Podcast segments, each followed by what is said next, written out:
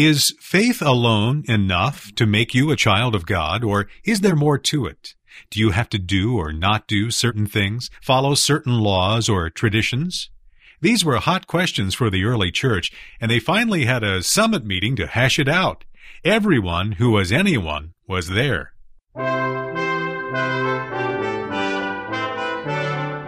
Welcome to the Bible Study Hour, a radio and internet program with Dr. James Boice, preparing you to think and act biblically. A serious problem was threatening to split the church, so Paul and Barnabas joined the elders and apostles in Jerusalem to talk it through. Let's listen as Dr. Boice discusses the meeting we now call the First Church Council.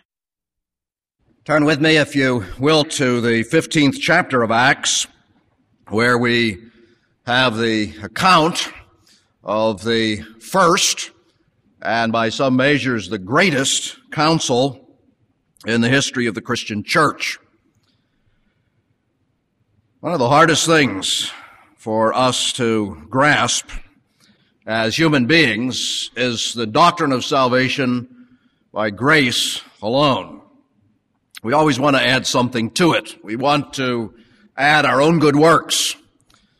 As a matter of fact, I would say that the only doctrine that is even close to it, so far as it's being difficult to understand, is in understanding how works nevertheless fit in after you're converted.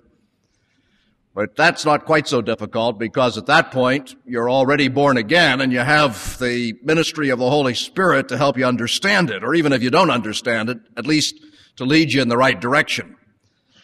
But when you're talking about salvation by grace through faith, if you don't understand that, if you're trying to add anything to the work of Christ, well, you're not saved.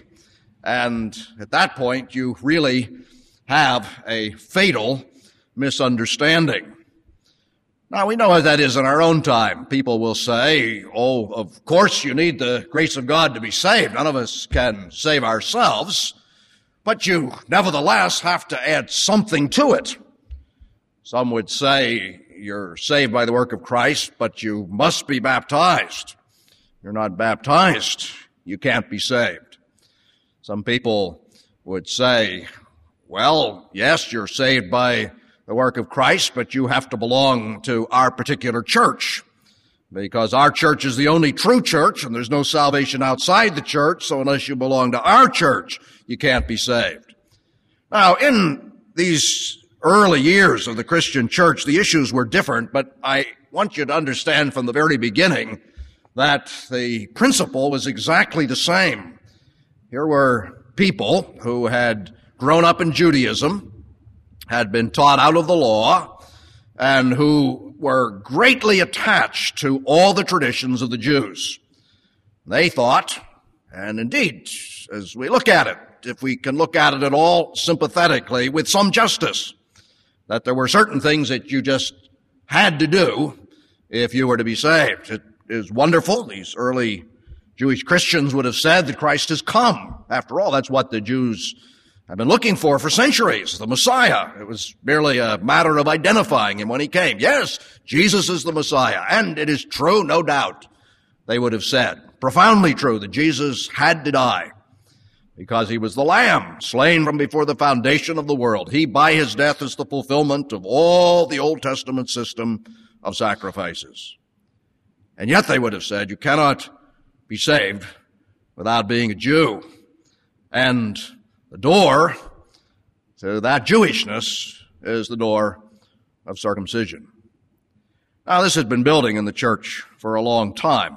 More and more Gentiles were responding and moreover, in the ministry of men such as Paul and Barnabas, and undoubtedly there were others like them, though their stories are not all told in the book of Acts, the gospel was being increasingly presented and increasingly widely presented to Gentiles everywhere, and nobody was saying in these Gentile communities that you first of all, or at least somewhere along the line, had to keep the law of Moses.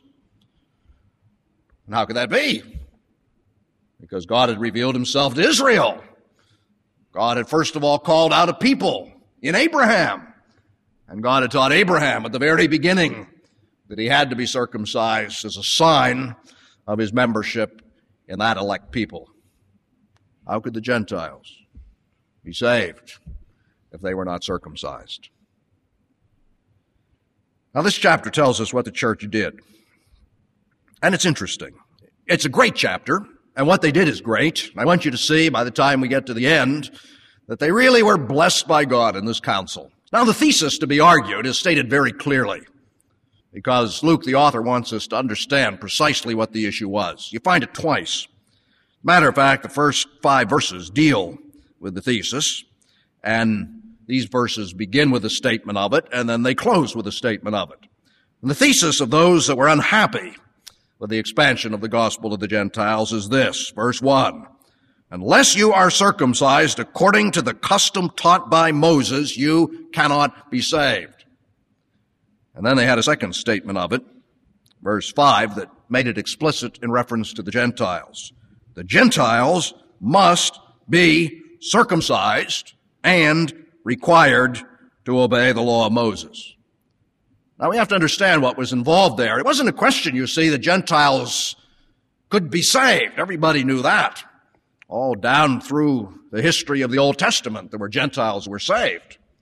Rahab the harlot of Jericho was saved. Naaman the Syrian was saved. Ruth the Moabitess was saved. Nobody doubted that. But you see, in each of these cases, those people were saved either by or at least in conjunction with incorporation into the people of Israel. You might say, well, Naaman the Syrian was an exception. He never moved back to the land and settled there, and that's true. But you remember the story in which he took dirt from Israel and brought it back to his homeland. And whenever he prayed, he knelt down upon Jewish dirt. In other words, approaching the God of Israel as a Jew. You see, that was the point. All these many Gentiles were saved, but they were saved as Jews, and so it wasn't a question of whether or not Gentiles could be saved, but whether they had to become Jews first.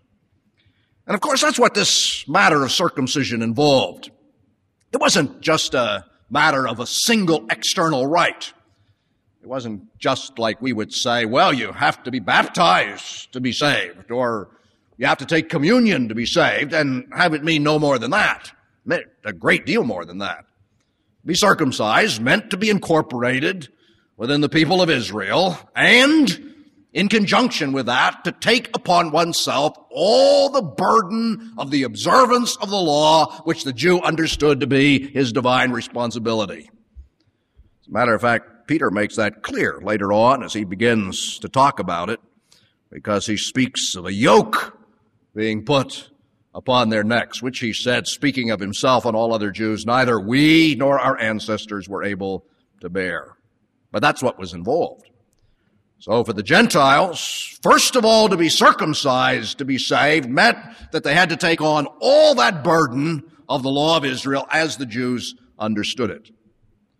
They had to observe the Jewish feasts. They had to observe the Jewish dietary laws. They had to observe the Pharisaic interpretation of the Decalogue. We know that that had a profound weight in these early days even among people as enlightened as Peter. Because as Paul tells us later on in the book of Galatians, even Peter wavered on it at one point when he was at Antioch and drifted away somehow not wanting to offend his Jewish brethren and giving the impression that one had to keep kosher to be a Christian. Now let me say in defense of these men, this circumcision party, because that's what Paul later calls them in Galatians, that it's possible to give these men the benefit of the doubt and say that they were at least honest men. Paul, as he writes about it in Galatians, it would seem is not quite so charitable. He regards this as a heresy, and indeed it is, and those who were advancing it as the subverters of the church, enemies of the church of God, those upon whom he pronounces an anathema. But it is possible to understand that these were honest men. That is, even Christians. They had really believed in Jesus Christ, but they still had their Judaism. And if you had said to them, as we would say to them if we met them today, but don't you understand that Jesus died for all men? They would have said, yes, of course he died for all men. That's what the Messiah of Israel is to do. But then they would have said to us, nevertheless, don't you understand that God has given us the law? They would have been fundamentalists at that point. They would have said to us, don't you believe the Bible? We believe the Bible. We believe God gave a special revelation through Moses, and what God speaks is binding. God said, those who are his people must be circumcised. How can you say, if you disobey the command of God at that point, that you're saved? How do you know? They would say to us that you're not operating under a great delusion. You see, when you begin to put it that way, their argument begins to carry some weight. And you begin to say, as many people undoubtedly did here in these early years of the history of the church, perhaps the circumcision party is right. Perhaps the Gentiles are not in a full understanding of the gospel. Perhaps they are not saved. Well, there was a great deal at stake. Think what was involved. I make the case for them. That's the case. But listen what follows if that is true. First of all, Paul and Barnabas were false teachers. Because Paul and Barnabas were arrayed on the other side. Paul and Barnabas said, You do not have to keep the law of Moses to be saved. Salvation is by the work of Christ received by faith alone. Paul was the first to say that you must nevertheless live a righteous life. He said, anybody who says of my gospel, therefore let sin that grace may abound, doesn't understand it at all. A person like that deserves to be condemned. Paul was the first to say that. He would say, as the theologians in the church later formulated it, you're saved by faith alone, but not by a faith that is alone. True faith is going to result in works, good deeds, righteousness, adherence to the moral law of God. And Paul was very strong on insisting that nothing, nothing, nothing is a prerequisite to faith. You say, well, you must be circumcised and believe. You must be baptized and believe. You must go to church and believe. You must belong to this denomination and believe. He said that's a false gospel. And at that point, the legalizing party was diametrically opposed. Now you see, if they were right, their understanding of the Old Testament was right, circumcision was a requirement for Christian people, then Paul and Barnabas were wrong, and they were not true apostles. And the books that we have in the New Testament from the pen of the Apostle Paul or false teaching. That's the first conclusion. The second implication is this. If you have to be circumcised to be saved, and that is exactly what they say, then faith is not enough. Let's throw out the Reformation. You cannot say, Justification by faith alone. Sola fide. That just is not true. Oh, it may possess a certain amount of spiritual insight. It may be true that faith is important and that it's valuable to stress that, but it is not true to say that men or women are saved by faith alone because you have to have circumcision. You have to come under the yoke of the Jewish system. You have to take on the burden of the law. And it's only when you do that, even though you may also believe on Jesus Christ, that you find salvation. And then the third implication is this. Not only were Paul and Barnabas false teachers, not only is faith not enough, but thirdly, the Gentiles, all these churches scattered throughout the Gentile world, were not, and moreover, as mere Gentiles could not be saved. They could not be Christians. What was happening out there then? In Iconium and Lystra and Derbe and Antioch of Pisidia and later, as we're going to find, in Macedonia and Athens and in Berea and in Rome and all the way around the world. What was happening then if this is true?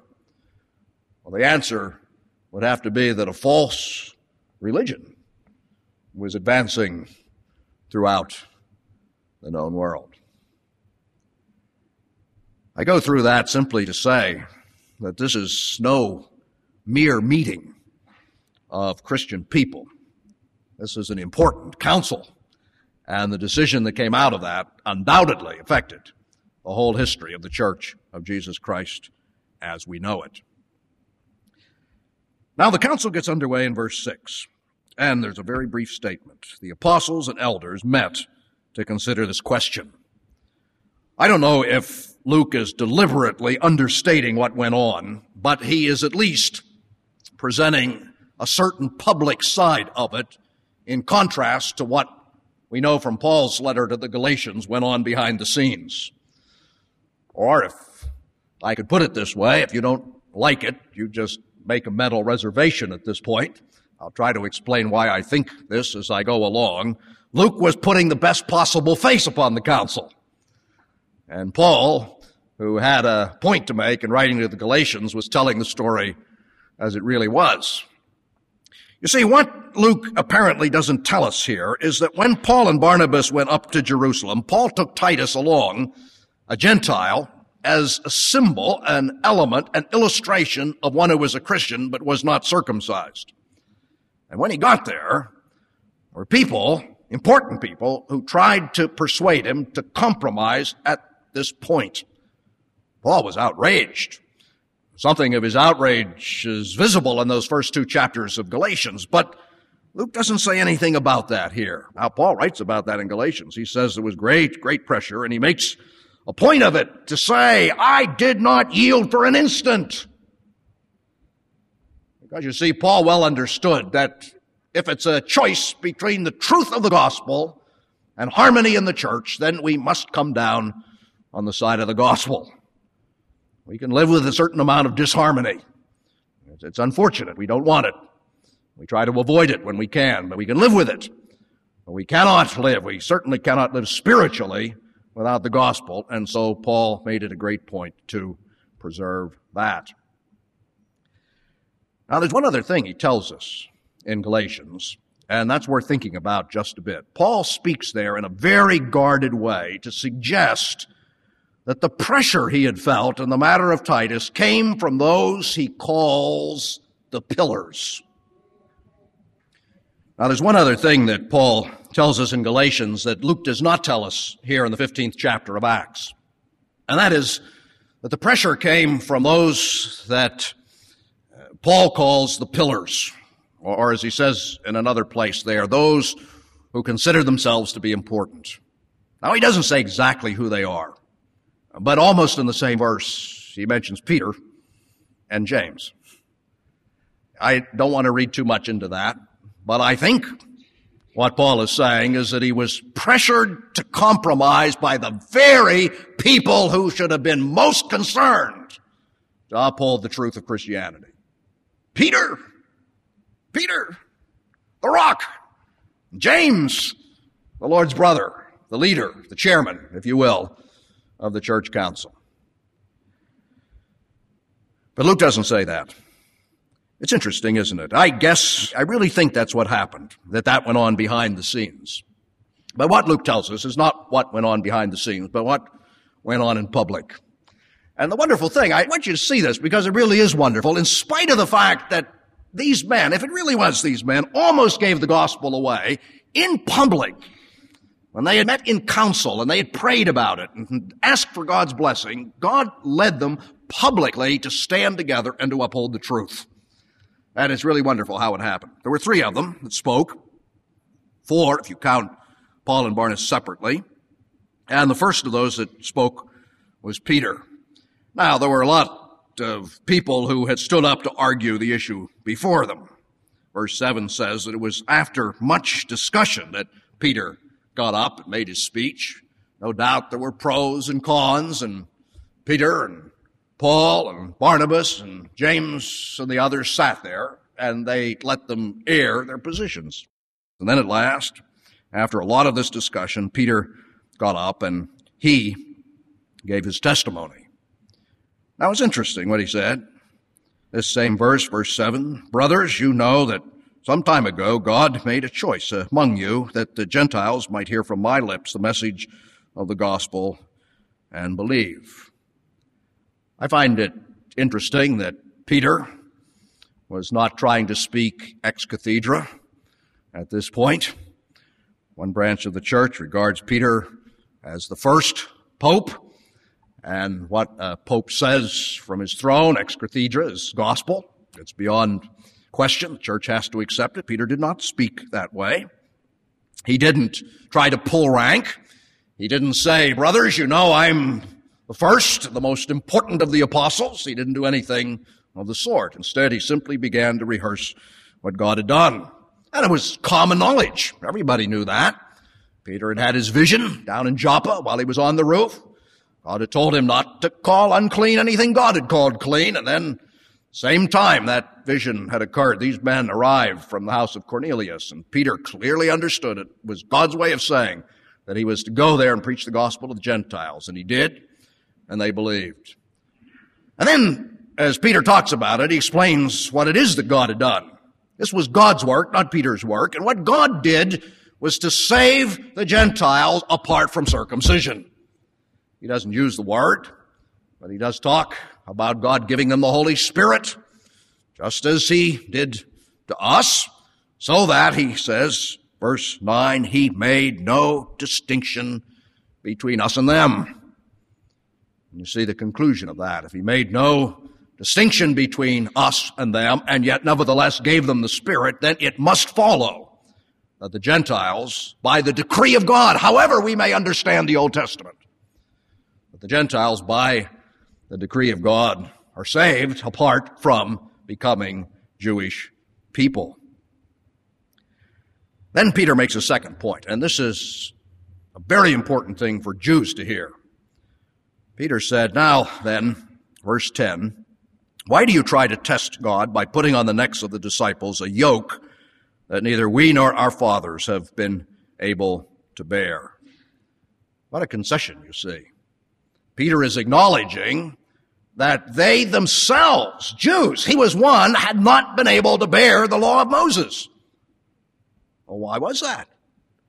It's because as Peter certainly would have said if they had gone on to press him, and perhaps he did, this may be merely a condensed version of his testimony. It was because the law was not given for that reason. All the law was given to show what pleases God, but the law and all its ramifications was given not that we might attain it perfectly, but that the law might reveal our sin. In other words, to point us to the Savior.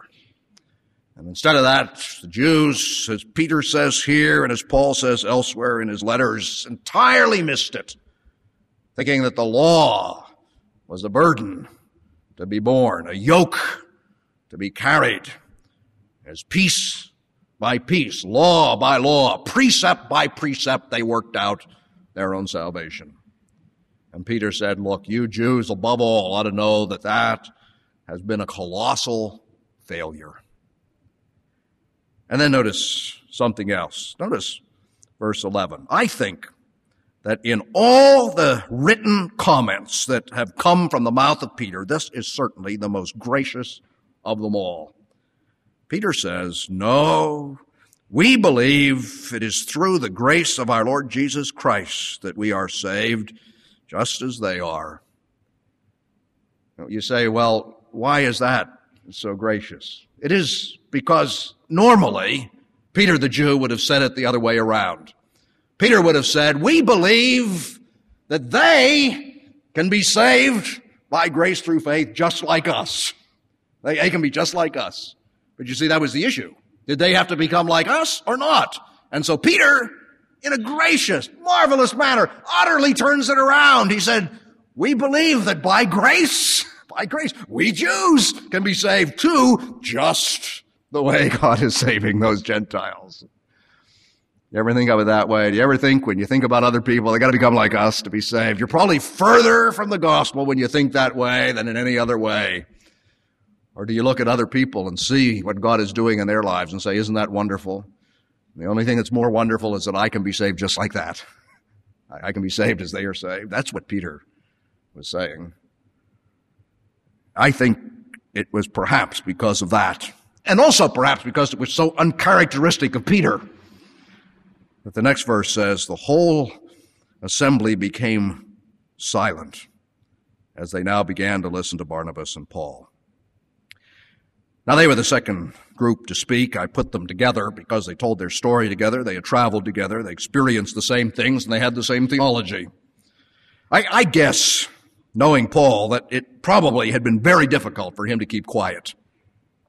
He had a very logical mind. He had a lawyer's mind. He thought like a Roman, probably, because a lot of his education had been that way, even though he knew the Jewish law. These people at the council weren't thinking that way. They were all thinking in terms of God's acts and deeds, and Paul was thinking logically, and it probably was very difficult for him to sit there and listen to it all.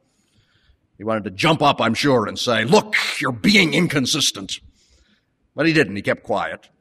And furthermore, he was a very smart man. When you read Paul's speeches, you understand he always understood his audience. When he spoke to the Jews, he spoke as a Jew. When he spoke to the Gentiles, he spoke as a Gentile. And here you see, he understood, as we would say, how the wind was blowing. What Peter had said is, God worked through me. This is what God did. And who are we to stand against God? So Paul and Barnabas get up, and what they say is virtually the same thing. They don't argue theology at this point. Rather, they tell about all the miraculous signs and wonders that God had done among the Gentiles through them. Later, when Paul writes to the Galatians, and the Galatians undoubtedly were in the picture here, Paul says to them, Remember all the signs and wonders that God did among you as I preached that gospel. When he argues the truth of his gospel to the Gentiles, he points to the signs and wonders. And when he argues the gospel here, he does precisely the same. God is working, he says. Who are we to stand against God. And then James stands up to preach. James, interestingly enough, was the chairman of the council, not Peter. He seems to have been the one of greatest authority, certainly a legalist in his early days, certainly a very rigorous Jew. It comes through even in his letter later on in the New Testament.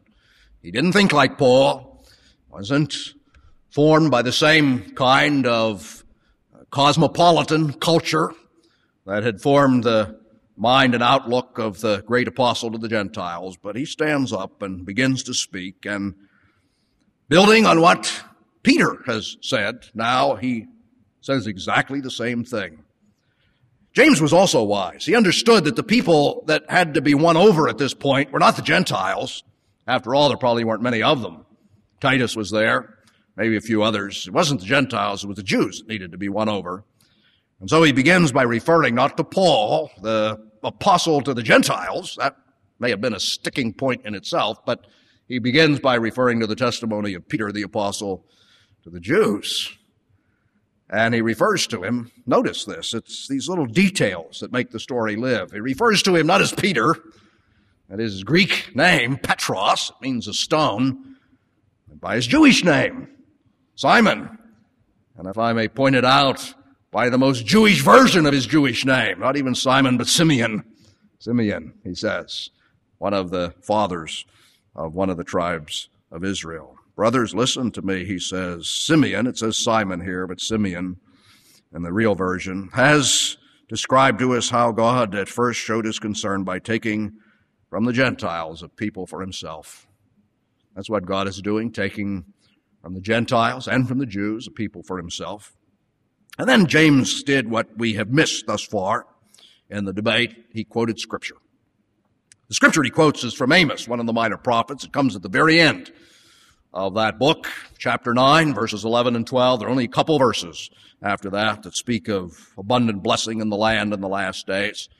And the choice of these verses is significant. Amos has been a prophet of judgment and has been calling for repentance from the people. He's spoken of all the national sins. It's very, very heavy. You read the book and you feel burdened by it because the sins of the people in the days of Amos were the same sins that our people are doing today. It describes America to a T. You get oppressed, as I say, as you read on in the book. But finally, you get to the end, and all of a sudden, it's as if the light breaks through the clouds, and the storm passes, and the sun is shining, and these verses occur. After this, that is, after the judgment, after the scattering, after the conquest, after this, I will return and rebuild David's fallen tent, a Jewish promise. Its ruins I will rebuild, and I will restore it that the remnant of men may seek the Lord. Now notice, and all the Gentiles who bear my name, says the Lord. You see what he's doing? He's saying, I am sure. That settles it. God has spoken. God has said he would do it. And now he's done it. And you have heard the testimony. And so he said, In my judgment, therefore, we must not make it difficult for the Gentiles who are turning to God. Instead, we should write to them and tell them to abstain from things like this food polluted by idols, sexual immorality, the meat of strangled animals and blood, but we must not tell them that they have to be circumcised. Now, I said at the beginning that I think this council has its strengths and weaknesses, and maybe I'm wrong in this, but when I come to the end, I sense that this is probably a weakness. It's certainly statesmanlike. Whether that's a weakness or not, I can't say. Commentators have pointed out that in the conclusion brought by James and in the letter which is then written to the Gentile churches, the one thing that is not mentioned is the point that began the whole controversy.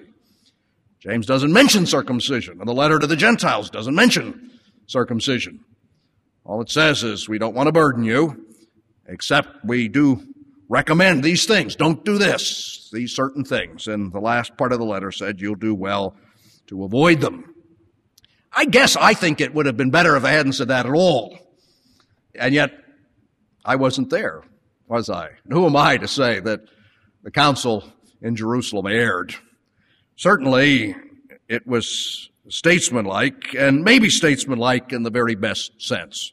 Because you see, later on, I mention it to show the difficulty. Here, they're told to abstain from food sacrificed to idols, but Paul is going to deal with that later on in the Gentile churches. They're going to say, can we eat meat that has been sacrificed to idols? They sacrifice it and then they sell it in the market. Can we buy that meat and eat it? Suppose we have friends in. Can we serve the meat that's been sacrificed to idols? And Paul is going to say it really doesn't matter.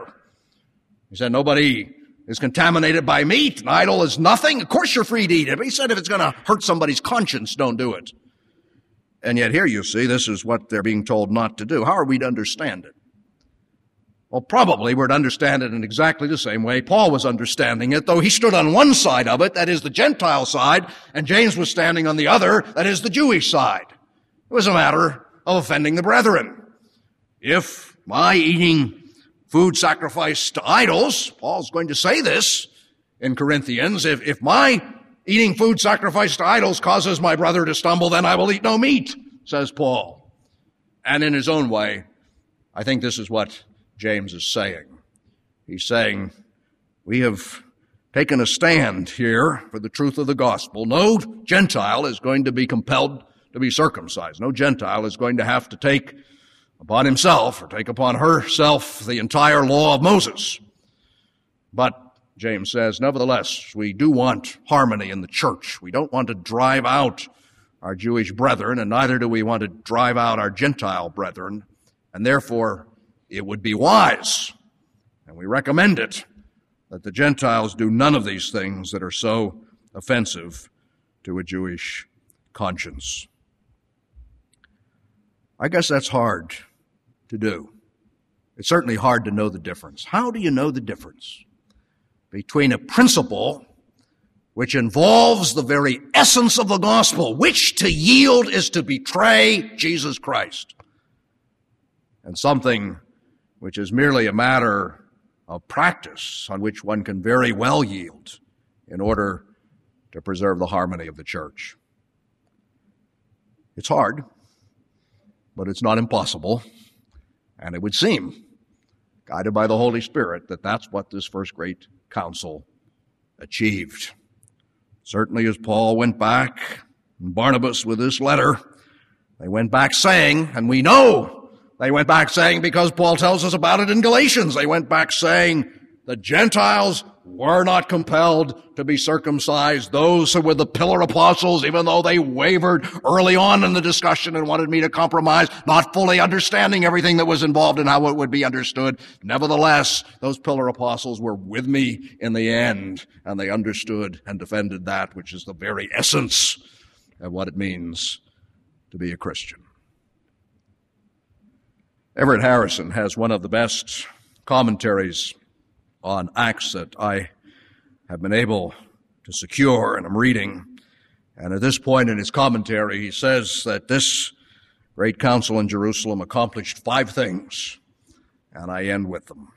Number one, the gospel of grace was reaffirmed. Number two, the unity of the church was preserved. Number three, the evangelism of the Gentiles was not hindered. Number four, the authenticity of the Gentile congregations was affirmed. And number five, the future of the church was secured. It would be a great thing in every age of the church, in every debate that comes upon us, those things could be said of us. Let us pray. Our Father, we've studied a chapter in which the giants of the church wrestled with a difficult issue and came out by your blessing on the side of the holy angels. Can we do the same? We would. We seek your power, your grace. Above all, we seek the courage to stand by truth and the love to know how to yield to the sensitivities of our brethren. In Jesus' name. Amen.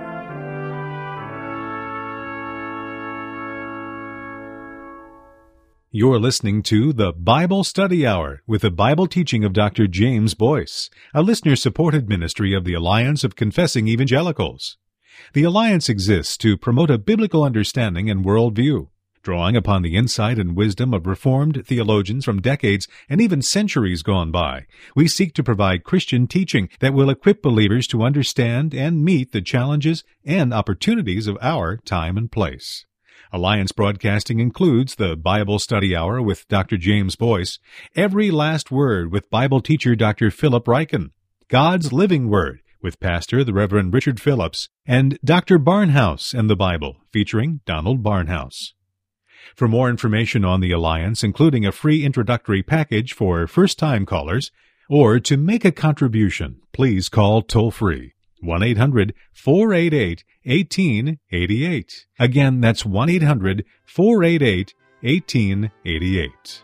You can also write the Alliance at Box 2000, Philadelphia, PA 19103. Or you can visit us online at alliancenet.org. For Canadian gifts, mail those to 237 Rouge Hills Drive, Scarborough, Ontario, M1C 2Y9. Ask for your free resource catalog featuring books, audio, commentaries, booklets, videos, and a wealth of other materials from outstanding Reformed teachers and theologians. Thank you again for your continued support and for listening to the Bible Study Hour.